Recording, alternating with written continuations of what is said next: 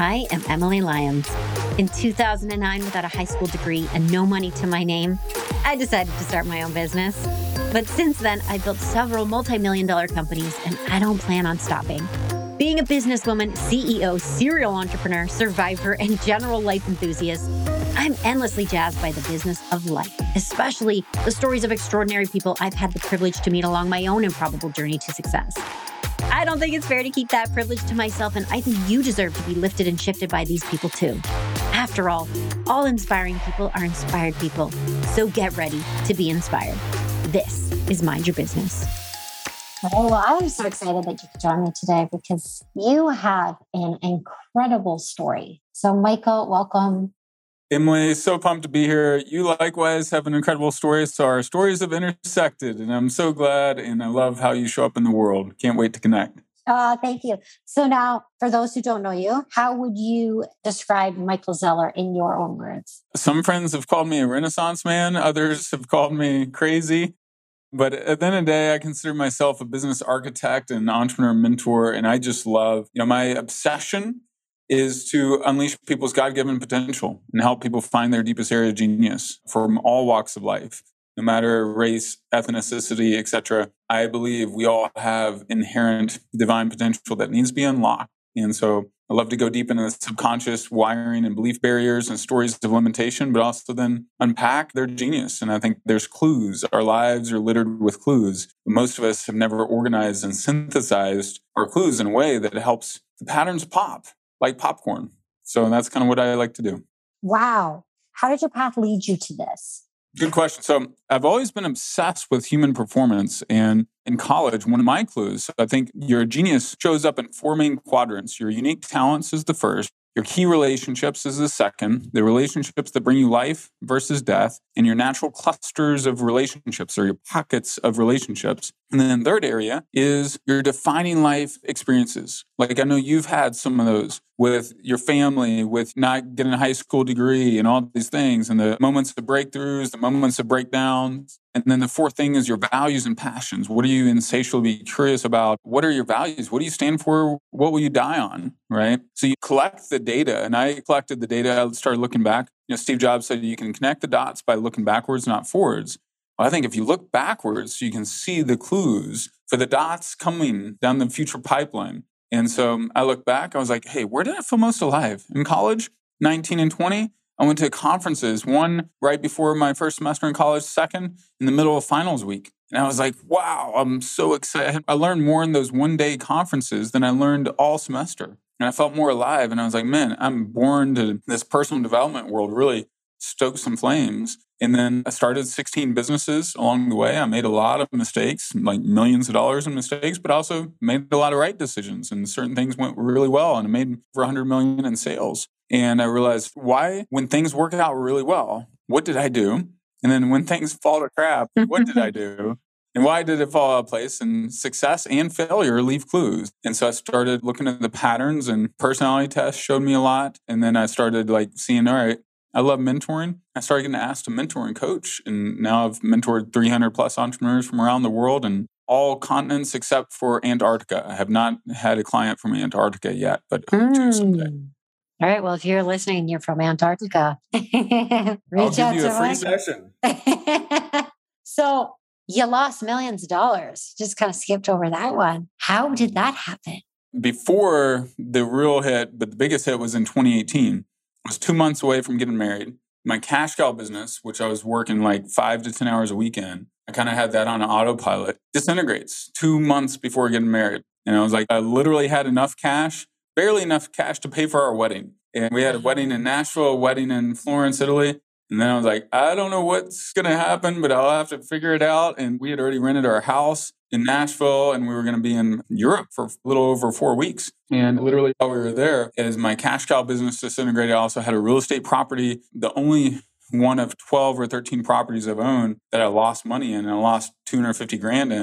And it was a pretty significant hit to my bottom line. And so those two things were snowballing. plus my marketing agency i didn't have the right profit model and business model and then i lost a key team member and and that started suffering as well the only thing that was working was my coaching and mentoring by the time i was married and i knew that i needed to step into that more and more but it wasn't quite mature enough to really take care of my bills and my lifestyle and my expenses and my payroll. And so, literally on our honeymoon, my wife and I are going from hotel room to hotel room, book one for two or three days. And I'm like, which bank account will have enough money that we can eat on and we can live on for the next couple days oh once we got past the honeymoon? It was brutal.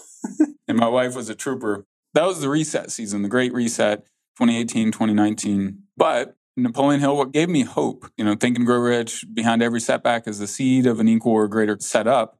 Mm-hmm. And I saw that to be true. And I knew that would be true. And I knew this was going to be part of my epic story. And I even had one of my former business partners, Nate, he said to me, Mike, you know, when I confessed all the things that were going on in my life, he was a groomsman as well. He's like, Mike, you know what? God's letting you go through this because you're meant to be a king and you're going to help other people avoid these sorts of mistakes. And you just have to bite the bullet and eat the poisonous mushroom right now and live to tell the story on the end and help others avoid it in the future. So that's what I get to do right now. Oh, wow. What a story. Was there a point where you thought maybe entrepreneurship's not for me? Was there a point or points?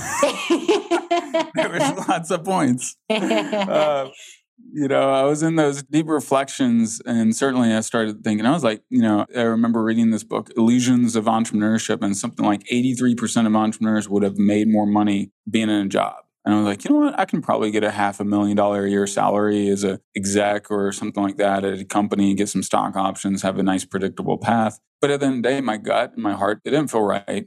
And I knew mm-hmm. I was like, you know what? Uh, I also also like knew countless stories of others who had been through seasons like that and then remade themselves in a beautiful way. And certainly, you know, what took me 15 years to build the first round, I'll have built it back and then some in three years. And the next, you know, I'm in the third year right now of rebuilding. I mean, this year is going to be insane. Last year was a terrific year. And I'm more on mission, more on point, more heartwarming stories of entrepreneurs and leaders' lives that I've touched now and I know it's only going to 10x over the next few years. And my ego is like, you know, a little bit more, right? Yeah. So you go some shitty times, your ego says, all right, you're not as great as you think. You're fallible. You can make mistakes. But, you know, I had a season where I had 55 employees. We're doing 30 million a year. And I'm like, everything's up and to the right and I can solve anything.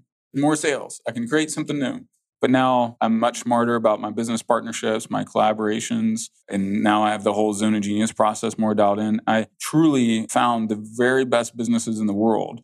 You can go to Apple at its peak, you can go to Tesla, other organizations. It's a well designed team. The people are in the right place. Mm. Extraordinary results come from extraordinary people being in extraordinarily right positions. I have x-ray goggles. I can see how to design a team and a business and I get paid, you know, great money to do that, but also in my own ventures I'm doing that more and more. So did you completely dissolve those old companies, the marketing agency and yeah, shut that down and ended up shutting that down in 2019. Real estate was dissolved in 2018. My car dealership, I actually sold my equity in that in 2017 men's clothing line, that down in 2018 as well. What do you think was the cause of the majority of it? Couple things. When I look at my a lot of my business ventures, I didn't have the right operating partners. So if you look at Richard Branson, how intentional is he in finding the right operating partners? Like I'm really good at starting things. I'm really good at galvanizing, and driving things forward.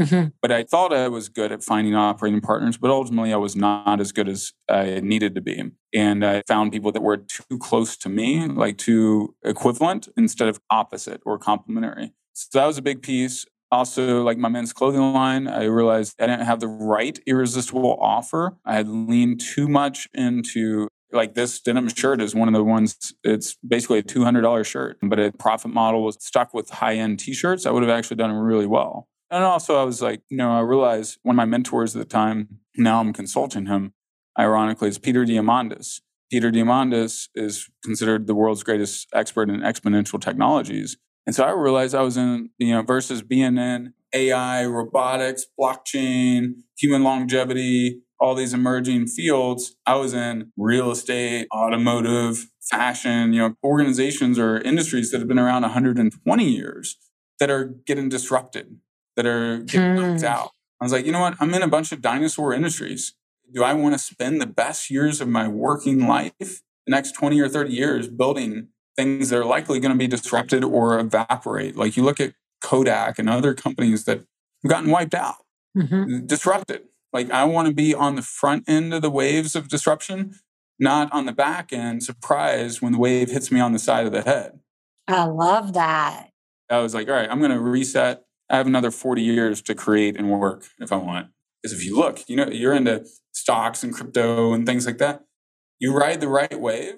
You could be on the wrong vehicle, but riding the right wave and you're going to grow significantly. When I invested in stocks and options, if I was investing when oil stocks were really hot or tech stocks were really hot, anything in tech, you know, like you hear all those companies that had a dot com in the 1990s, just put a dot com on there, they were worth tens of millions of dollars, even though they didn't sell anything, didn't have any revenue model or anything. They were in the right industry, right wave. Yeah. I love talking about failures. It's one of my favorite things because it's just so interesting when we study them, why they happened, and then more so how people react to them. You know, like in your case, and a lot of true entrepreneurs, they excel. He uses them to fuel them forward and they come out even bigger and better and stronger. But unfortunately, the majority of people let it in their journey.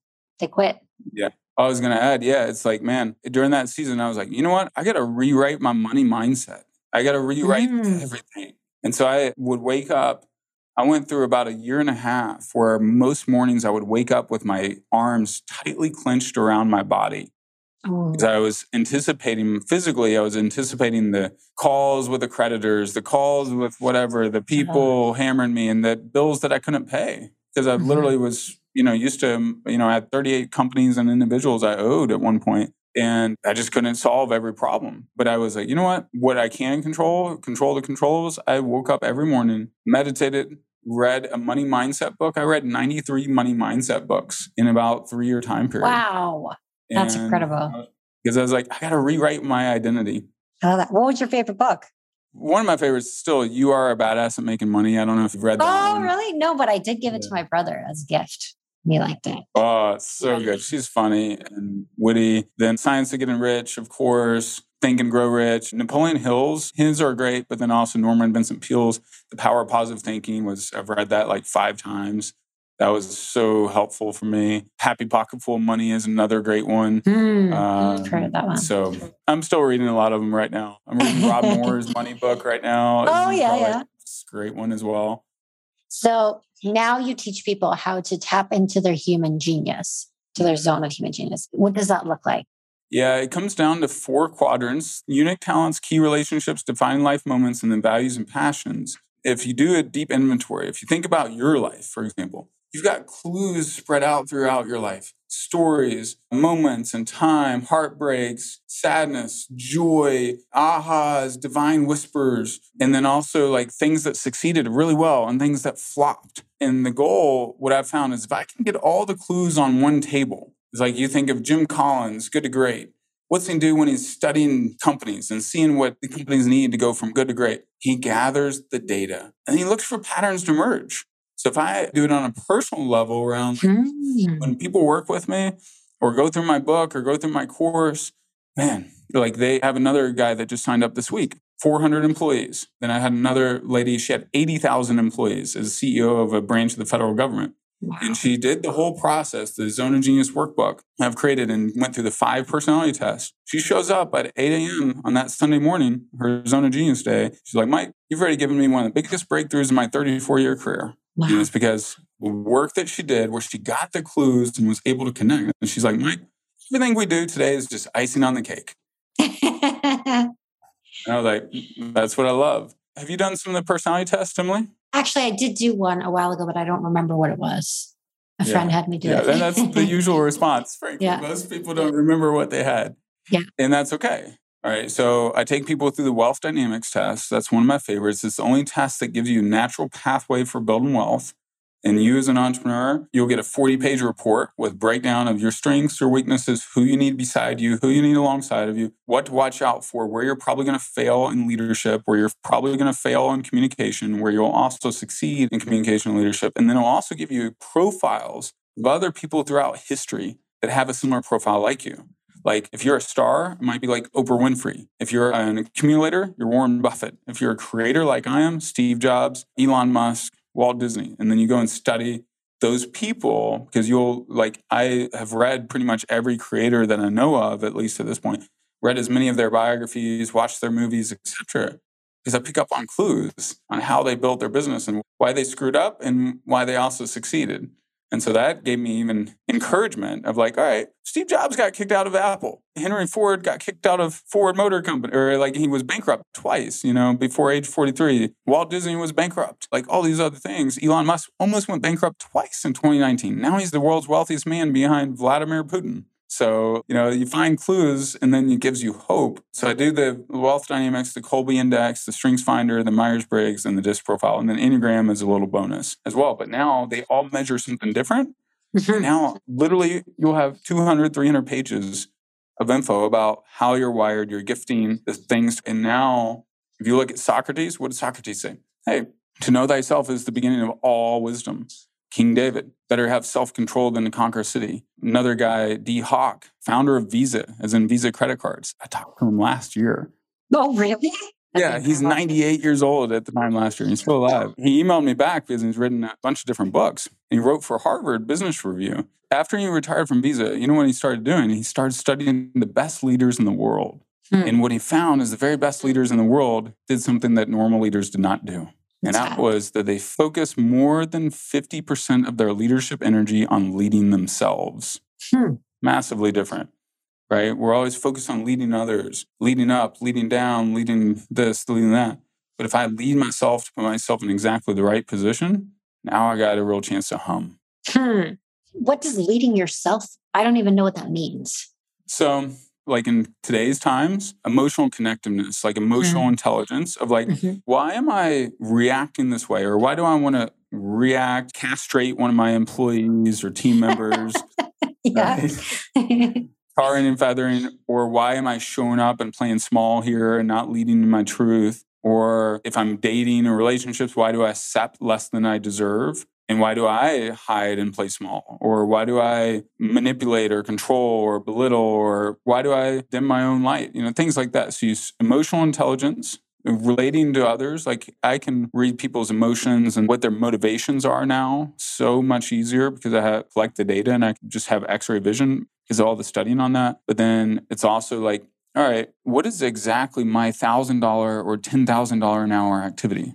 What does my company or my business or my spouse most desperately need from me that I'm not giving? Like, for example, I went to a church service in Nashville and they had this great idea. Let's go across the street and serve the homeless shelter and feed them lunch and connect and serve and just do an act of service. So we all 200 something of us walk across the street. We're serving about 180 homeless people. And I was like, this is really boring. I want to make an impact, but I'm not really making an impact. I'm not desperately needed. Mm-hmm. There's kind of not a huge impact from me personally to them. And I'm not using my gifts. Then I go to another church service around Christmas and they said, Hey, we're looking for volunteers for the Christmas ministry.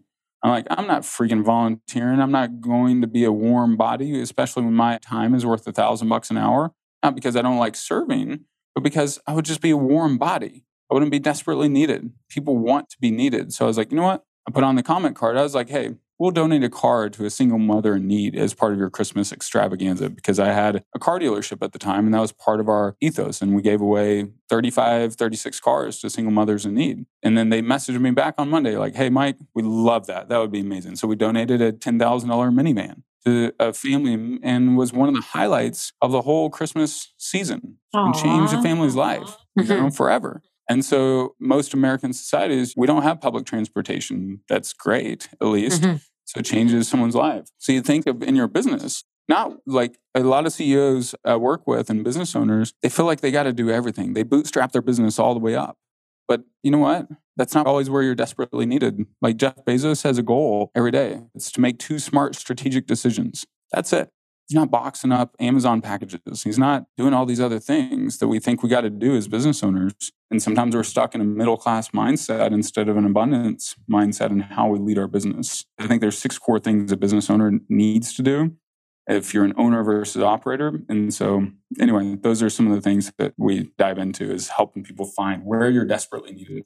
I love that. You talk a lot about the abundance mindset and just mindset in general and, how important it is for success. And it's not talked about. I mean, it's talked about more and more now, but especially in, in the areas that you're in. But in general, in business and in entrepreneurship and in courses and things like that, I mean, for me, I was never exposed to it until recent years and just on my own accord, which is interesting because I really wish I was because I was operated from the scarcity mindset for many, many years with everything that I did within the business. But for those that are familiar, you know, like what is the abundance mindset? How does that affect what you do? And how do you tap into that? And how do you just cultivate a really great mindset?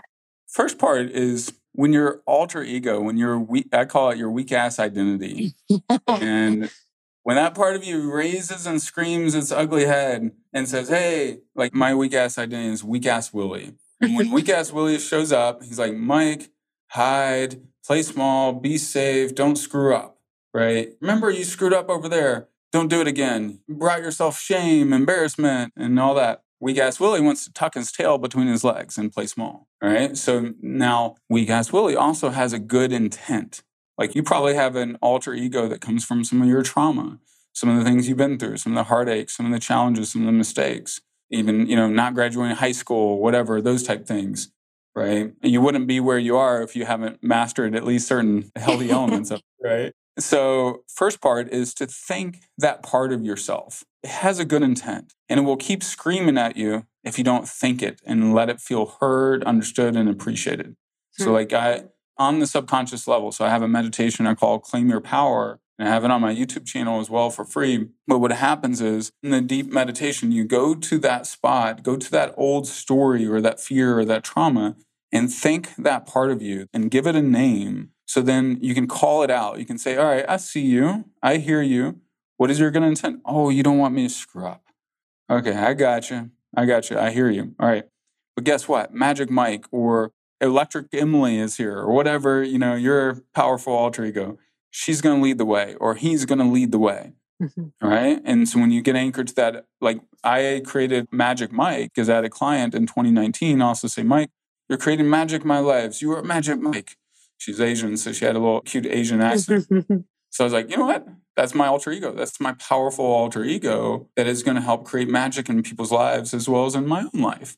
And so as I would wake up every day and I've done it for almost two years now. I am Magic Mike. I'm a powerful force for good. I am a wealth magnet. I am amazing, loving, doting father and uncle. And I am XYZ, you know, just declare about two minutes worth of things that reflect who I want to be. And that was also part of what I had to do during that season of breakdown is remake myself in a more powerful version. And so I talk about your identity precedes your destiny. And it's why like 74% of lottery winners what happens when they make their millions of dollars in the lottery? They go bankrupt literally three and a half years later, 74%. Their identity did not suffice, it was not able to withstand, it didn't feel safe. Your identity is also when I tap into, when I let Weak Ass Willie go and say, hey, Weak Ass Willie, you're not driving the car anymore. Magic Mike's driving my life. Here's the keys, Magic Mike, take the road. Or Hollywood Mike Z is my other alter ego. Hollywood Mike Z, you're driving the car these days and we ass Will, you're in the back seat. And then let that part of me lead. And guess what? I act differently. I think differently. I walk, talk, move differently. Why did Kobe Bryant have Black Mamba? Why does Beyonce have Sasha Fierce? Mm. When she's on stage, she's yes. Sasha Fierce. Because the untapped potential is our imagination. You know, Einstein, he was fascinated with imagination. He thought it was one of the greatest wonders of the world. And he solved the largest physics challenges of his day, not by experiments, but by imagination and thinking and creating little thought experiments in his head. Hmm, that's incredible. So, as I started to look into these things, like you're talking about affirmations and all of these things and the importance of mindset, for me, I need like hard data to support it. I need mm-hmm. to see because I think we all read The Secret years and years ago when it first came out but it just seems wishy-washy to me woo woo. I was like, yeah. over the years, I've read a lot of studies that actually show the effects and how, you know, like affirmations primes your brain for success and activates the prefrontal cortex and all of those things, which I find mind blowing. I mean, a lot of people still don't know that. When I talk mm-hmm. about it, you know, over the weekend, I was speaking to a university and I was talking about it a bit, and they were surprised about it. And they were asking all of these questions, but it's just not something that is known or implemented. And so I love that that is a part, a big part of what you teach people. Yeah. Well, it taps into the power of quantum physics. Mm-hmm. Quantum physics, like, you know, I remember I was 20 years old. I'm 42 now. I was in college. I stumbled in a library and I read this physics journal for some reason. I don't know why, something about quantum physics or whatever. And they were literally doing tests. And this is 22 years ago. They were doing tests on atoms, moving like atoms and electrons and protons from one superpowered microscope in New York to another one in San Francisco in a blink of an eye. And the physicist, and this is like an academic physics journal, you know, the hardcore data. Mm-hmm. They were tracking, and when the guy in New York said, "Hey," in his mind, didn't verbally say it, would decide, "I'm going to send that electron to the microscope in San Francisco," it would pop up instantaneously, what? and then the guy would send it back instantaneously. And I don't understand it all, but you look at quantum physics and how the bending of reality and the bending of you know time doesn't really exist and all these other things. I don't understand it, but I know. And then you look at the great metaphysical teachers from Jesus. What did Jesus say? If you have faith as small as a mustard seed, you can move mountains. And you look at the Secret, you look at Napoleon Hill, Think and Grow Rich, and all these other guys, and you look at Elon Musk. Elon Musk, 10 years ago, we all thought he was crazy. I'm going to take people to Mars. I'm going to put a and microchip in people's brains. yeah, he's going to do it. And have self driving cars. We're like, no, yes. it's not possible it starts with your imagination and your mind. It's a freaking superpower of connectivity. And the science actually backs it up. And as we are able to tap into different dimensions of measurement, now we're starting to see that it actually is true. There's so much to unpack in that I need to learn so much more myself. Did you ever see Jim Carrey talk about it? The $10 million check and all that? Yeah, he wrote it to yeah, yeah, yeah, it's pretty crazy. Mm-hmm. Folded it up. Where do you tell people to start that aren't working on their mindset? I think the thing that helped me when I was 19 and I went to my first conference, 18 actually, is when the speaker said, Hey, read 30 minutes a day. Hmm. Read 30 minutes a day. If you do that, you'll read at least a book a month. And now another guy, Brian Tracy, said, Hey, if you read a book a month in your chosen field, you'll become an expert within three years, which means 36 books. I was like, I don't want to wait three years to become an expert. So I was like, I'm 20 years old this time. And I'm like, I'm going to freaking read a book a week. And I got speed reading and all that. But it's like, because what happens is if you become an expert, a bona fide expert, top 1% expert, you get paid disproportionately more. Hmm. Impact is just disproportionate. Your joy is a lot higher. I don't want to be average. I want to be extraordinary. And so if that's 36 bucks, that's that's attainable. You can audio even if you need to. Study and take notes and pursue mastery. We all can become masters and masters of our own destiny, masters of our craft. So I think the learning and it's the most affordable, cheapest thing is to read a book or listen to a book. I think that's where I would start. I like to use time that would normally be wasted to read a book every day. So yeah. walking the dog, driving to the grocery store, or put on an audiobook everywhere I can. And I think that's where a lot of people when they say they don't have time is because they're not capitalizing on any of the free time or the wasted time that they have. When I'm in the shower, I've got a podcast playing outside the shower. I hear when I'm doing that. You know, when I'm doing my makeup, I've got something playing so that I'm constantly consuming knowledge or something that is helping push me forward. Yeah, exactly. It's like, you know, Brian Tracy, old days, you know, I had CD players and cassette decks in our car, but you can say, make your car a university on wheels. If you're driving an hour a day, that's an hour a day of learning. And you look at today's day and age, the future favors the learners. If I can become a master, how quickly things change. Ray Kurzweil says the next 100 years are going to bring about 20,000 years of technological change. The next 10 years, 100 years of change. That means I got to be adept, like not just mm-hmm. average, not just willing to change, but I got to be adept at change and navigating new things, learning new things, and repositioning myself. Like, how many times have you and I changed our careers and started new ventures and tried out this offer and tried out that? Versus our parents probably did the same. My dad did the same thing for like 35 years. My mom, same mm-hmm. thing. Same with my parents. Same with my parents. the way, yeah, that the world is, I think we should constantly be trying new things and getting better in every aspect that we can. Because, like you said, or we're going to be left behind. And Yeah. I feel the exact same way. I don't want to be average.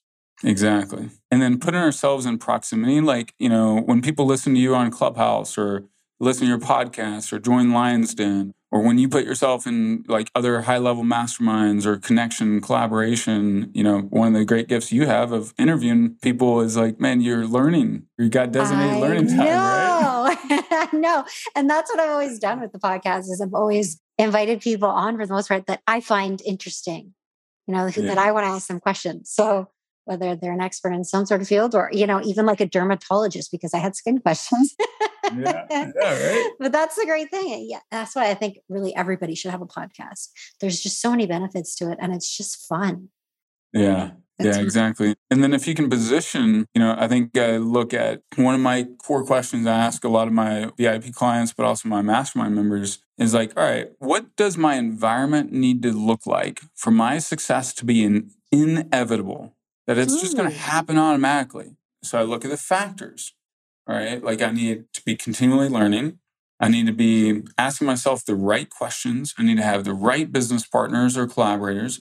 I need to put myself in the right position, have a great tribe that keeps challenging me and lifting me up and doing those things. Because if we're all products of our environment, so therefore, if I'm a product of my environment, then I want to be a designer of that environment. We all can be conscious in designing that where do I want to go? And what do I need to do? What's my reverse engineer of the environment that will produce that outcome? It's like a farmer. Farmer says, Hey, I want to grow corn. Well, what do you got to do to grow corn? X, Y, Z, clear the land, make sure it has good sun, soil, fertilizer, whatever, Mhm. and plant. I love that. You know, back, uh, we'll talk about this in another capacity, but back in 2011, when my sister passed away, and I just completely fell apart, you know, like I couldn't function and my life just spiraled down. Everything was bad. I was drinking so bad. And when I looked back, it was because of the life I had set up. The people that were around me were bad influences. They drank a lot. That was where they did. And the places that I put myself and what I was doing in my spare time, all of those things set me up to go down, downwards into that spiral. Whereas my mom got really sick a year and a half ago and and passed away. Yes, it was unbelievably hard and it still is. But I had designed a life that was so much better to look me up with so many good people around me and a job that I loved and you know a practice of things where I just took care of myself in every capacity that it just completely changed. And as I looked back and I thought why was this time how did I make it through? And that was why because I had designed this life that was set up to carry me forward. And so I really truly believe it that we have to be very conscious of setting up our life so that it makes success easy even things Yeah. as simple as like where you're working from what does your office look like you know Yeah. set it up so that it's easy for you to get up and just create great work I'm curious, how did you heal through those traumas? Loss of your sister and your mom, and then what's left on the healing side? I'm just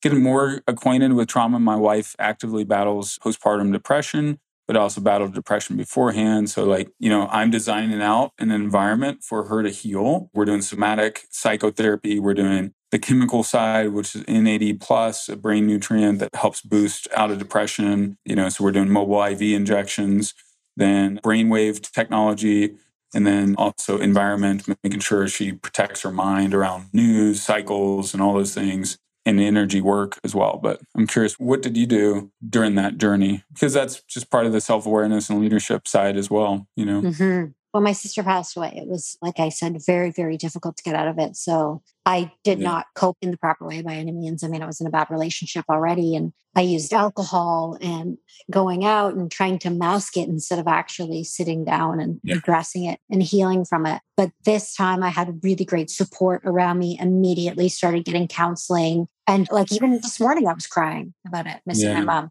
I cry often, but I talk to her often. I don't run from it. I don't drink. I don't allow myself Mm. to have crutches. The best thing I do is live a really healthy lifestyle, really yeah, and truly getting up and doing yoga and working out because it helps to get that negative emotion out of you. It helps to get that anxiety out, of everything. yeah, But just embracing it and always trying to focus on the good, you know, Yeah. naturally always looking in. My brother, he had trouble after the fact because he has cystic fibrosis as well as my sister did.